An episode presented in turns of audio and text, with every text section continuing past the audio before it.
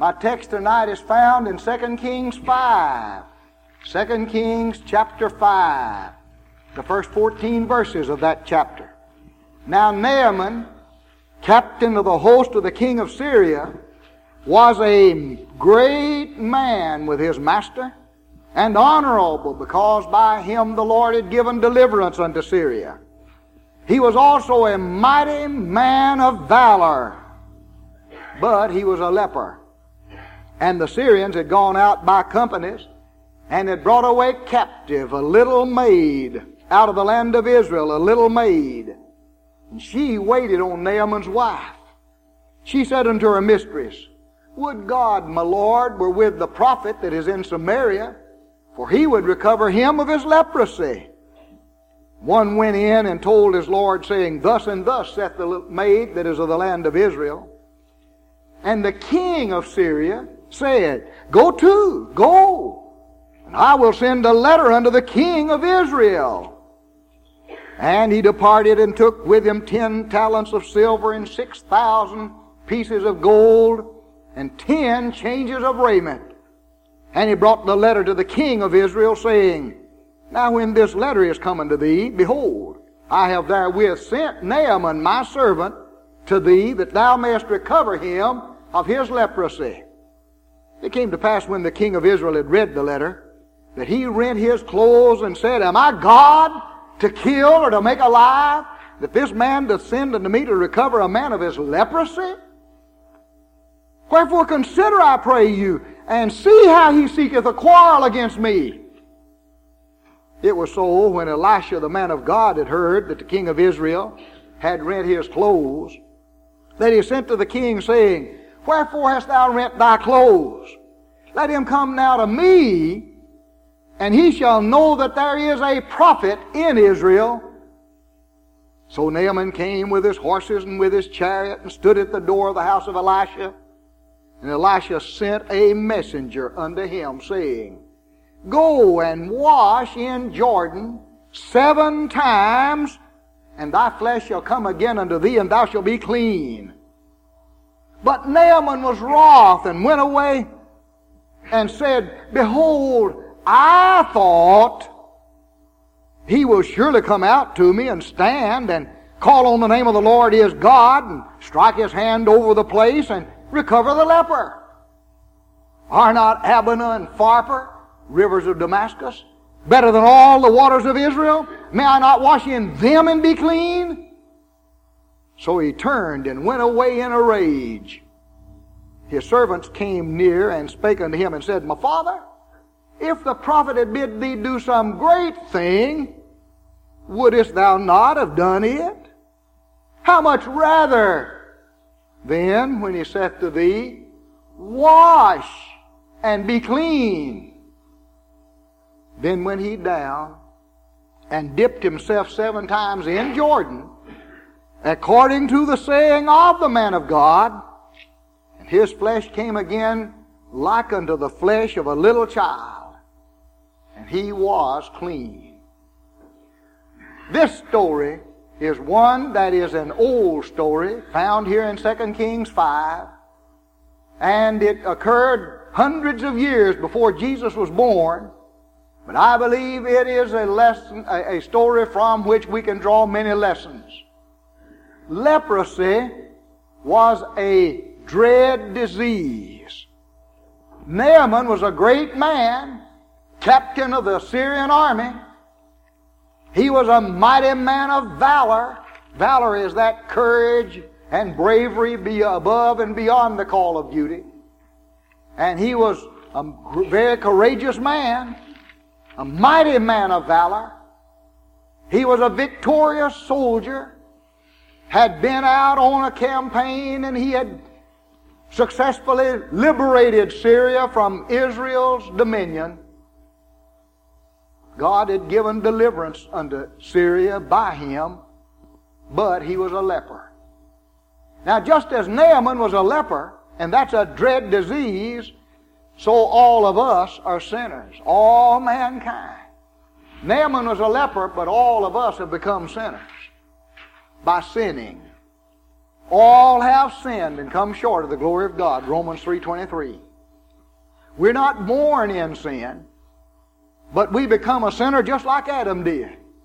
When God made Adam, He saw that everything that He has made and said that it was good, but when He made man, He said it's very good. And so he, Adam was not made a sinner. He was made upright. He was made acceptable and righteous before God. How'd he become a sinner? Yielding to temptation. By yielding to the devil's temptations. He sinned by committing sin. That's how all of us become sinners. By committing sin. All of us. Isaiah 53 and 6 says, All we like sheep have gone astray. He didn't say we're born astray, but we're all gone astray. The rest of the verse says, they're turned everyone to his own way. That's not the way he's born. He wasn't born astray, but we're turned astray, gone astray, turned to his own way. And so all of us become sinners. Only God could cure leprosy. There was no human remedy for it. And when Naaman took the letter to the king of Israel, the king said, Am I God to kill or to make alive? In other words, I could just as easily kill Naaman and raise him back to the, to, from the dead as I could cure leprosy. One would be just as easy as the other. Only God could cure leprosy. And there's no human remedy for sin. No man on earth can forgive your sins against God. Now, He can forgive the human part of it. The p- fact that you've transgressed against Him, He can forgive that. But he can't forgive your sin against God Almighty. He can't stand in God's place and absolve you of guilt of transgressing His will. Only God can forgive our sins. Just as only God could cure leprosy, only God can forgive our sins. Paul wrote to a young preacher named Timothy and he said, This is a faithful saying and worthy of all accept. Everybody ought to believe it. All acceptation. What is it, Paul, that everybody ought to believe? That Christ Jesus came into the world to save sinners, of whom I am chief. 1 Timothy 1.15. Paul said Christ had to come and save us. When Joseph was told that the baby that Mary would give birth to was going to be the Messiah, he said, Thou shalt call his name Jesus, for he shall save his people from their sins. There's no human remedy for it. It took Jesus Christ coming into this world to be our Savior. But how did Naaman learn about that prophet over in Israel? A little maid, a little maid. I don't know how big she was. The Bible calls her a little maid. A little maid. Naaman had gone out and had captured a girl over in the land of Israel and had brought her over to the land of Syria, and she was a little maid. And he gave her as a slave to his wife. She waited on Naaman's wife. And that little maid told Naaman's wife about the prophet that was in Israel. There wasn't a New Testament then. It hadn't been written. And the Old Testament was not all written at that time. She didn't even have a copy of the entire Old Testament to carry with her. It hadn't all been written then. And that little girl a little maid knew enough about God to tell about him over there in the land, in that foreign country where she was carried away, a, prisoner of war. Boys and girls, if you perish the thought that this would ever happen, but if some country overruns the USA and carries away captive prisoners of war, our boys and girls, carries them off to some foreign country, could you boys and girls tell them about God? If they wouldn't let you carry a Bible with you, could you remember enough that you had already learned? I wish I knew more about that home in which that little girl grew up. She must have had a godly father and mother to train her about God. She never had seen anybody cured of leprosy. How do you know that, Brother Nichols? Because Jesus said in Luke 4:16 that there were many lepers in the days of Elisha the prophet in the land of Israel, but only one was healed. Naaman's the one that was healed, and so he's the only one. Jesus said only one was healed. She never had seen God heal, uh, a prophet of God heal a leper. Never had seen one. But she knew God could do it. How much faith do our boys and girls today have in God? The God who created the heavens and the earth. The God who spared Daniel in the den of lions. The God who spared Jonah even when the whale or great fish that God prepared swallowed him. The God who provided miraculously for the Israelites while they journeyed through the wilderness. The clothes didn't wear out for 40 years. He gave them manna, gave them water out of a rock. She knew those Old Testament stories that had preceded her, and she knew what God could do. And she said, Would God that my Lord were with the prophet that is in Samaria, for he could recover him of his leprosy. How'd she know that? She must have had good home training, good upbringing. And I wonder about our boys and girls today. Could you, if you were carried away from the United States, a prisoner of war, carried off to some other country, Russia, for example, or China, or India, could you tell them about Jesus? Could you tell them what Jesus wants you to do to be saved? Could you tell them about the church that Jesus purchased with his own blood? How much do you remember about what the Bible says? We have the whole book, Old and New Testaments, in written form. How much do you know about it? There are some boys and girls who know more about baseball players than they do the 12 apostles. There are some boys and girls who know more about movie stars and television actors and actresses than they do about the characters in the New Testament. There's some boys and girls who know more about movies on television, drama, soap opera, than they do about the New Testament church. What about our boys and girls? Are we training them? Is it because mama and daddy don't talk much about the Bible that they're growing up in abysmal ignorance of the Word of God? Is it because we no longer sit down and read the Bible together as a family? We don't pray together? Is it because we don't even study our Sunday school lessons together anymore?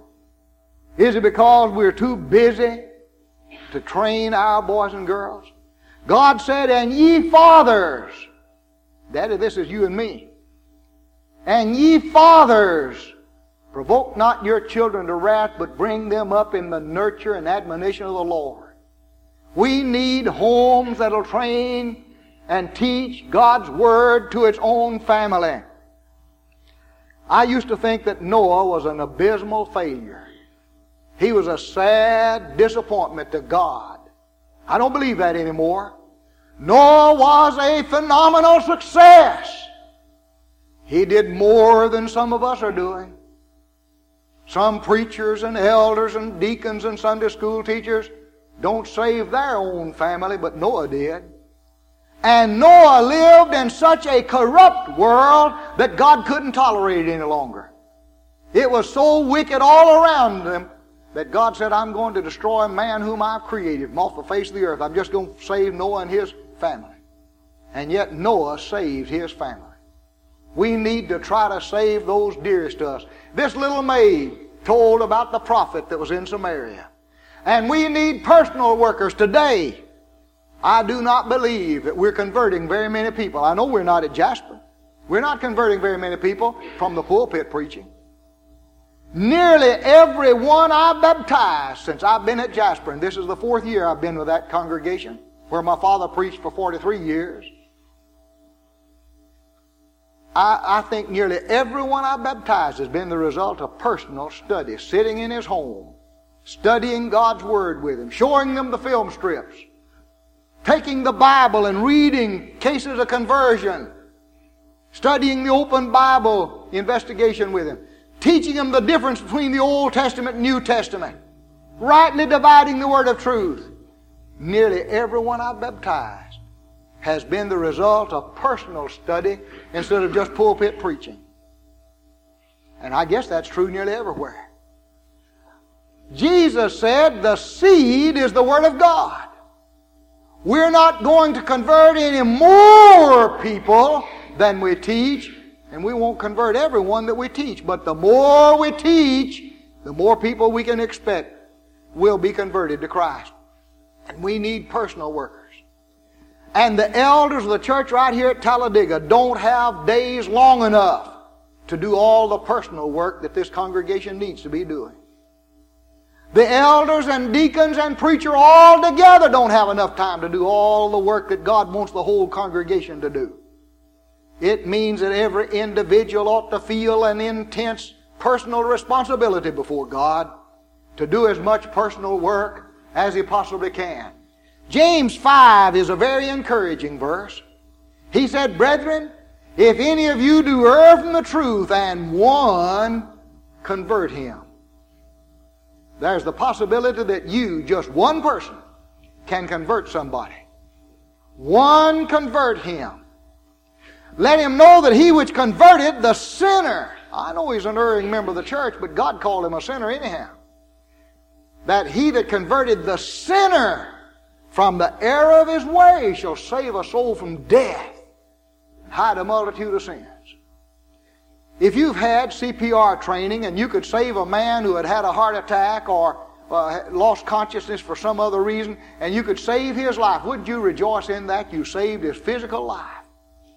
If you were driving down the highway and you saw somebody drowning in a lake near the highway, and you could dive in and rescue him and bring him to safety, wouldn't you be glad you saved his life? If you're driving down the highway and find a car that's on fire and you can pull the driver out, he's there unconscious, and you open the door and jerk at him out, rescue him and save his life, wouldn't you be happy that you'd saved his life? His soul is worth a million times what the body is, what the physical life is. Why not try to save his soul? Designate yourself as a committee of one. You don't have to wait till the church starts a personal work program. Start your own. Be a self starter instead of having to be jumped off with a jumper cable of some kind. Be a self starter. Be a personal worker for Jesus. God needs personal workers in the church today. But this maid plainly told him about a prophet in Israel, said, I would to God that my Lord, speaking of Naaman, were with the prophet that's in Samaria, he would recover him of his leprosy. But Naaman made a mistake. Naaman went to a king, and I call him an ignorant king. He wasn't ignorant in the sense that he didn't know his ABCs. I don't mean that. But he was ignorant about how Naaman could be cured of leprosy. He's ignorant on that point. He may know a lot of other things, but he didn't know how Naaman could be healed. So he's an ignorant king in that way. Brother A.G. Freed, one of the co-founders of Freed Hardeman College, said, I'd rather my daughter have to learn her ABCs in heaven than to be able to quote Greek and Latin in hell. We need to remember that. It makes no difference how much more you know and what all else you know if you don't know Christ. You're ignorant of the most important thing in the world. And so he went to an ignorant king and we need to learn from that that we'd better turn to Christ and let Him tell us how to be saved. Instead of going to the preacher, he may not know, or some personal friend who may not know, or relative, mother and daddy, well, they may be, it may be that they're members of some church you can't even find in the Bible. Instead of going to somebody that my neighbor has a lot of confidence in, why not just go to Christ and the apostles and learn from the New Testament what to do to be saved? Go to the Word of God. And if some friend can guide you to the Bible, fine. But if he takes you away from the Bible, don't you listen to it. You listen to Christ and His apostles and learn from Him. The Hebrew writer tells us that those in the Old Testament who disobeyed God received a just recompense of reward. And then he asked, how much sorer a punishment do we deserve. We ought to give them more earnest heed than they did to the things which we've heard, lest at any time we let them slip. For if the word spoken by angels is steadfast, every transgression and disobedience received a just recompense of reward, how shall we escape if we neglect so great salvation, which at the first began to be spoken by the Lord? We saw last night the Great Commission. That's when the Lord first spoke that great salvation first spoken by the Lord and was confirmed unto us by them that heard him. Hebrews 2 and verses 1 to 3. So we need to learn from Christ. Listen to Jesus. Jesus taught the apostles Not his will, but the Father's will. He said, My doctrine's not mine, but it's his that sent me. He gave me a commandment what I should say and what I should do. And so Jesus spoke the Father's will to the people. But eventually, Naaman did finally correct his mistake and find out that the king didn't know. The prophet sent a word to him, message to him, and said, Let him come down to me. Told the king, said, Send him down here to me. He'll know that there is a prophet in Israel. So Naaman drives up with his horses and his chariot. I can imagine he's in front of Elisha, the prophet's home, and he expects Elisha to come out to him, and Elisha disappointed him. He didn't even go in person. He went out, he sent, he sent one of his servants out there, sent a messenger. The prophet sent a messenger. He sent one of his servants out there to tell him what to do. Now, do you know that's the way Christ is doing today? He's not coming in person. Sometimes people are taught to expect some miracle, and they expect Jesus to come, and I've had them tell me that Jesus appeared right here at the foot of my bed and told me I saved. Well, Jesus didn't come to you. You think he did. They're honest.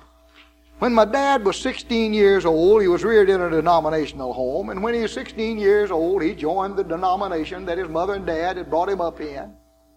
Didn't know any better.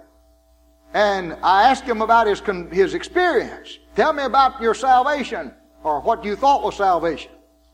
He told me about how he came to the altar and they prayed for him and prayed that he'd be saved. And I said, Well, did you get salvation? He said, No, I just got a good fool, a big fooling.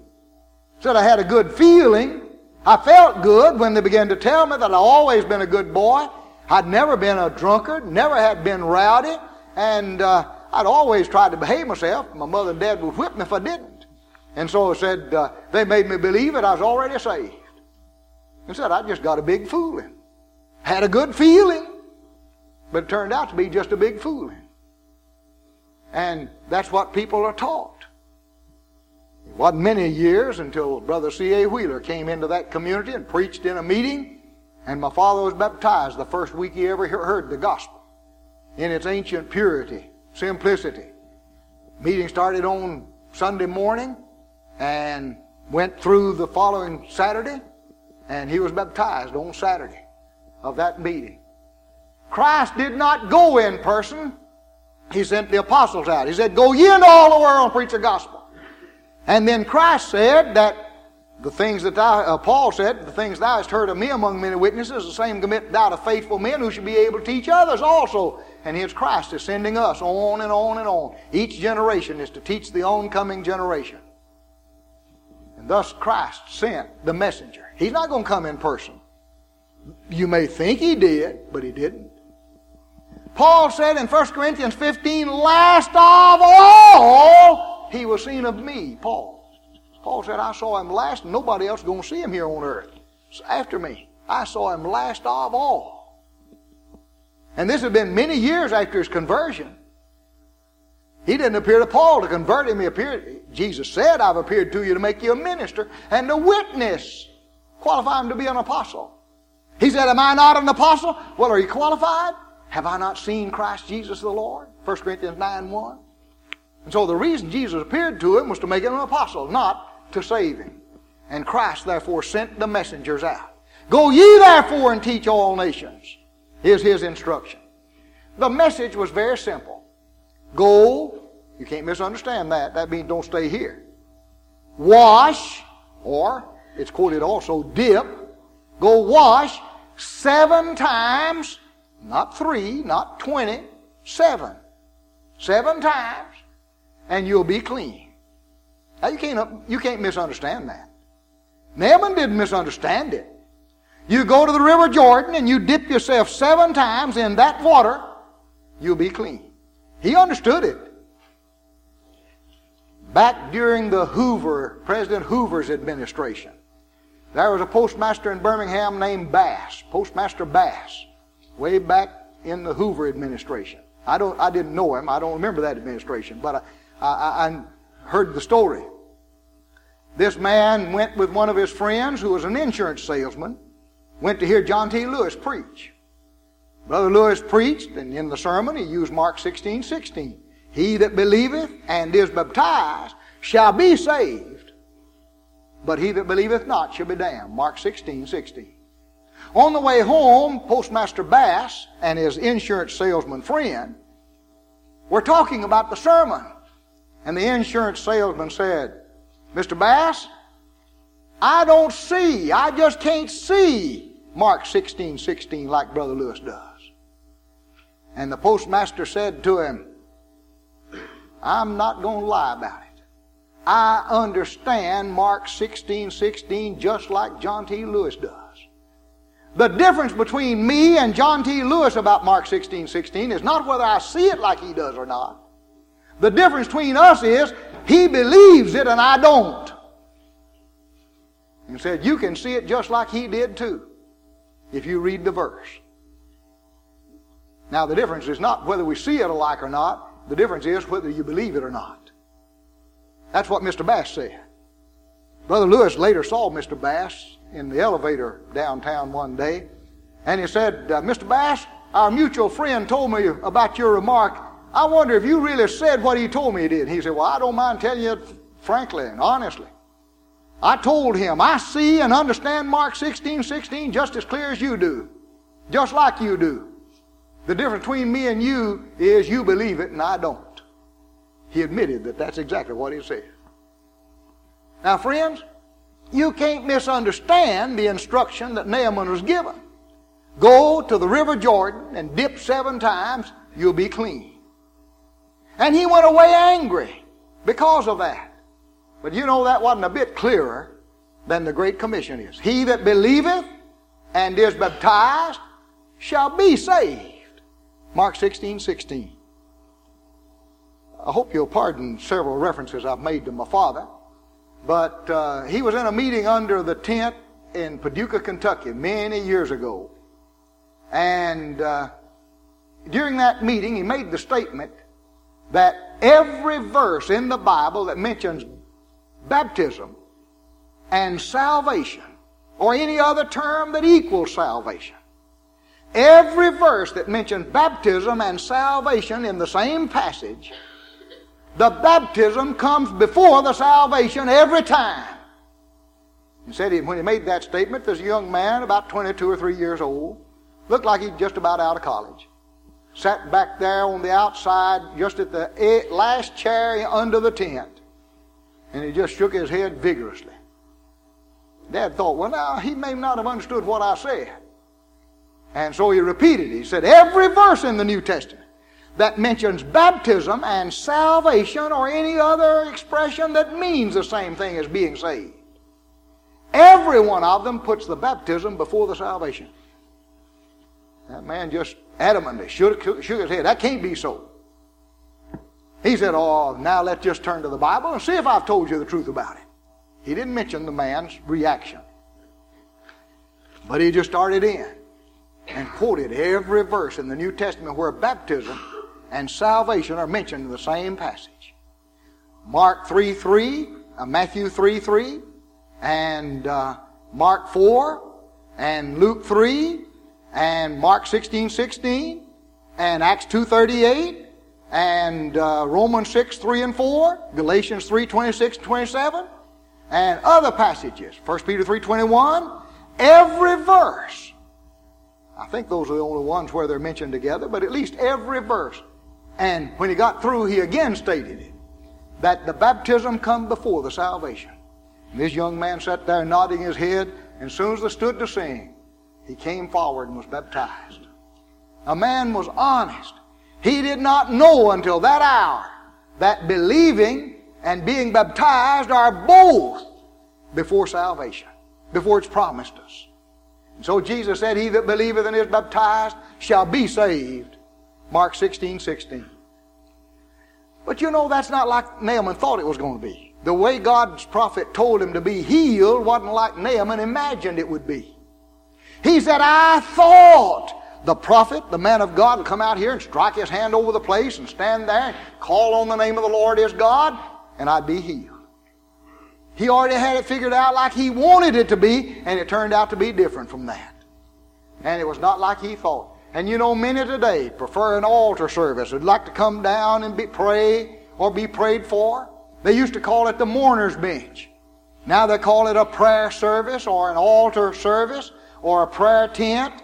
I've been to Billy Graham's campaigns and some of them, and, and I've seen them. People respond, and they'll say, We have a separate tent over here or a room over here and another tent where the curtains are up there. You'll have privacy. We'll take you over there and we'll pray for you. That's not the way the Bible teaches it. The Bible didn't tell the sinners to repent and pray or be prayed for. It said repent and be baptized. But many would prefer an altar service to the very Acts, uh, teaching of Acts 2.38. Peter told them when they said, Men and brethren, what shall we do? Repent and be baptized, every one of you, in the name of Jesus Christ, for the remission of sins. And they did it that very day. 3,000 of them the first day it was preached to them. But Naaman didn't like what he heard. It made him mad. He went away in a rage. And there are some today that get mad when the preacher tells them what the Bible says. It's been a long time since I saw anybody get furious and mad and stomp out of a church house, but I have seen him once or twice in my lifetime. Just get so mad he wouldn't even sit in there and hear the gospel preached. I told Brother Rogers about a man that got up and walked out on me one time. And I overtook him before he got home. He walked about three miles to his house. And I picked him up about halfway home after the service was over. He was still so mad he wouldn't even ride in the car with me. Just stood on the running board, and that way back this was back in the late 30s, and stood on the running board and uh, rode on the outside. He wouldn't get in. He let his wife and children get in the car with my mother and me, but uh, he wouldn't even get in with us and ride with us mad. But it didn't change the Bible. It's still true. Suppose the doctor has the test back that tell you that you have a brain tumor. You can get mad all you want to, but that doesn't change the fact, does it? You could argue with him and get mad about it, but I guess I'd want a second opinion, but uh, at least uh, getting mad is not going to change the facts. If there's a brain tumor, it's there. Not going to change the situation. And so, instead of having our minds made up and like we think we're going to be saved, we'd better take what God's Word said. The Holy Spirit guided them to preach the truth in the second chapter of Acts. The remedy that Naaman was told by the prophet seemed foolish to him. But you know, in Isaiah 55, we're told, Let the wicked forsake his way, and the unrighteous man his thoughts, and let him return unto God. He'll have mercy upon him and our God, and he'll abundantly pardon. Why? He said, My ways are not your ways, neither are my thoughts your thoughts, saith the Lord. For as the heavens are higher than the earth, so are my ways higher than your ways, and my thoughts than your thoughts. And so just because a remedy seemed foolish, didn't make it so. That was God's way of putting him to a test and testing his faith. There today, those who seem, say that baptism seems foolish. I don't see any sense in being baptized. I don't see any point to it. I don't see any connection in it. We should turn, Brother Rogers, to John 19 and read verse 31 beginning. Jesus was crucified to, to take away our sins. Look at John 19 and beginning with verse 31 and see what happened. This is the day Jesus was crucified the day he's dying on the cross. And he's almost dead now. It's been several hours. He's there on the cross, six hours altogether. Been several hours since he's nailed to the cross at nine o'clock that morning. Now listen to what happened that day, Brother Rogers. The Jews, therefore, because it was the preparation, that the body should not remain on the cross upon the Sabbath, for the day of that Sabbath was a high day, asked of Pilate that their legs might be broken and that they might be taken away. They wanted permission to go out there and break the. They already nailed those thieves to the cross and Jesus to the cross. They want permission to break their legs. You can just imagine the crunch of the bones as they went out there with clubs or rocks and or hammers and, and broke the legs of those thieves to make them hurry up and die quicker so they could bury them before sundown. How brutal it was. So they got permission from Pilate to do that, and what happened? The soldiers therefore came and brake the legs of the first, and of the other that was crucified with him. Remember one soldier on either side of Jesus, and so they, they're not dead yet. And they broke the legs of one and then of the other on the other side of Jesus. What happened when they came to Jesus? But when they came to Jesus and saw that he was dead already, That he was nearly dead, uh, dead already. was dying, No, dead already. was dead already. Did they go ahead and break his legs anyhow? They break not his legs. Well, what did they do? Howbeit one of the soldiers with a spear pierced his side, and straightway there came out blood and water. What verse is that that says the blood was shed? 34, What verse is it that says he was dead? 33. He was dead in 33. His blood was shed in his death then, wasn't? In 34. If I ever am saved by the blood, and there's not any other way for me to be saved, I'd have to come to where his blood was shed. But it was in his death. He was dead already. Now, how do I reach his death? Turn to Romans 6, Brother Rogers, and read Romans 6 3. And see how we get to the blood that was shed in his death. Or are ye all, or are ye ignorant that all we who were baptized into Christ Jesus were baptized into his death? Into whose death? Christ Jesus. his death. You're baptized into Christ's death. That's where the blood was shed. No wonder Jesus could say, He that believeth and is baptized, that put him into the death of Christ, where the blood was shed. He'll contact the blood, shall be saved. The blood does the saving. The blood saves. But you don't reach that blood until you obey the gospel, including being baptized. Now, baptism may seem foolish to men, but that's in God's plan. God chose the foolishness of, of men, things that may seem foolish in the eyes of the world, to confound the wise. Now, it may seem foolish, but it's God's plan, God's wisdom. And then Naaman seems to have had the idea that the power's in the water. The River Jordan is a muddy stream. I guess you, most of you, have seen the Mississippi River. You know how muddy it is, usually. It's swift. But you know how much it drops in an average mile? The average mile of the Mississippi River, it falls three feet. One mile downstream will be three feet lower than it is up here. You know what the average of the Jordan River is? 22 feet to the mile. Seven times sharper descent. Average. If you go up above the Sea of Galilee, for about 15 miles, it averages 65 feet to the mile in that mountain country up there. And it's a muddy river. Rushing on down to the Dead Sea, it's a muddy river. Over at Damascus, the waters are beautiful blue like the Mediterranean Sea.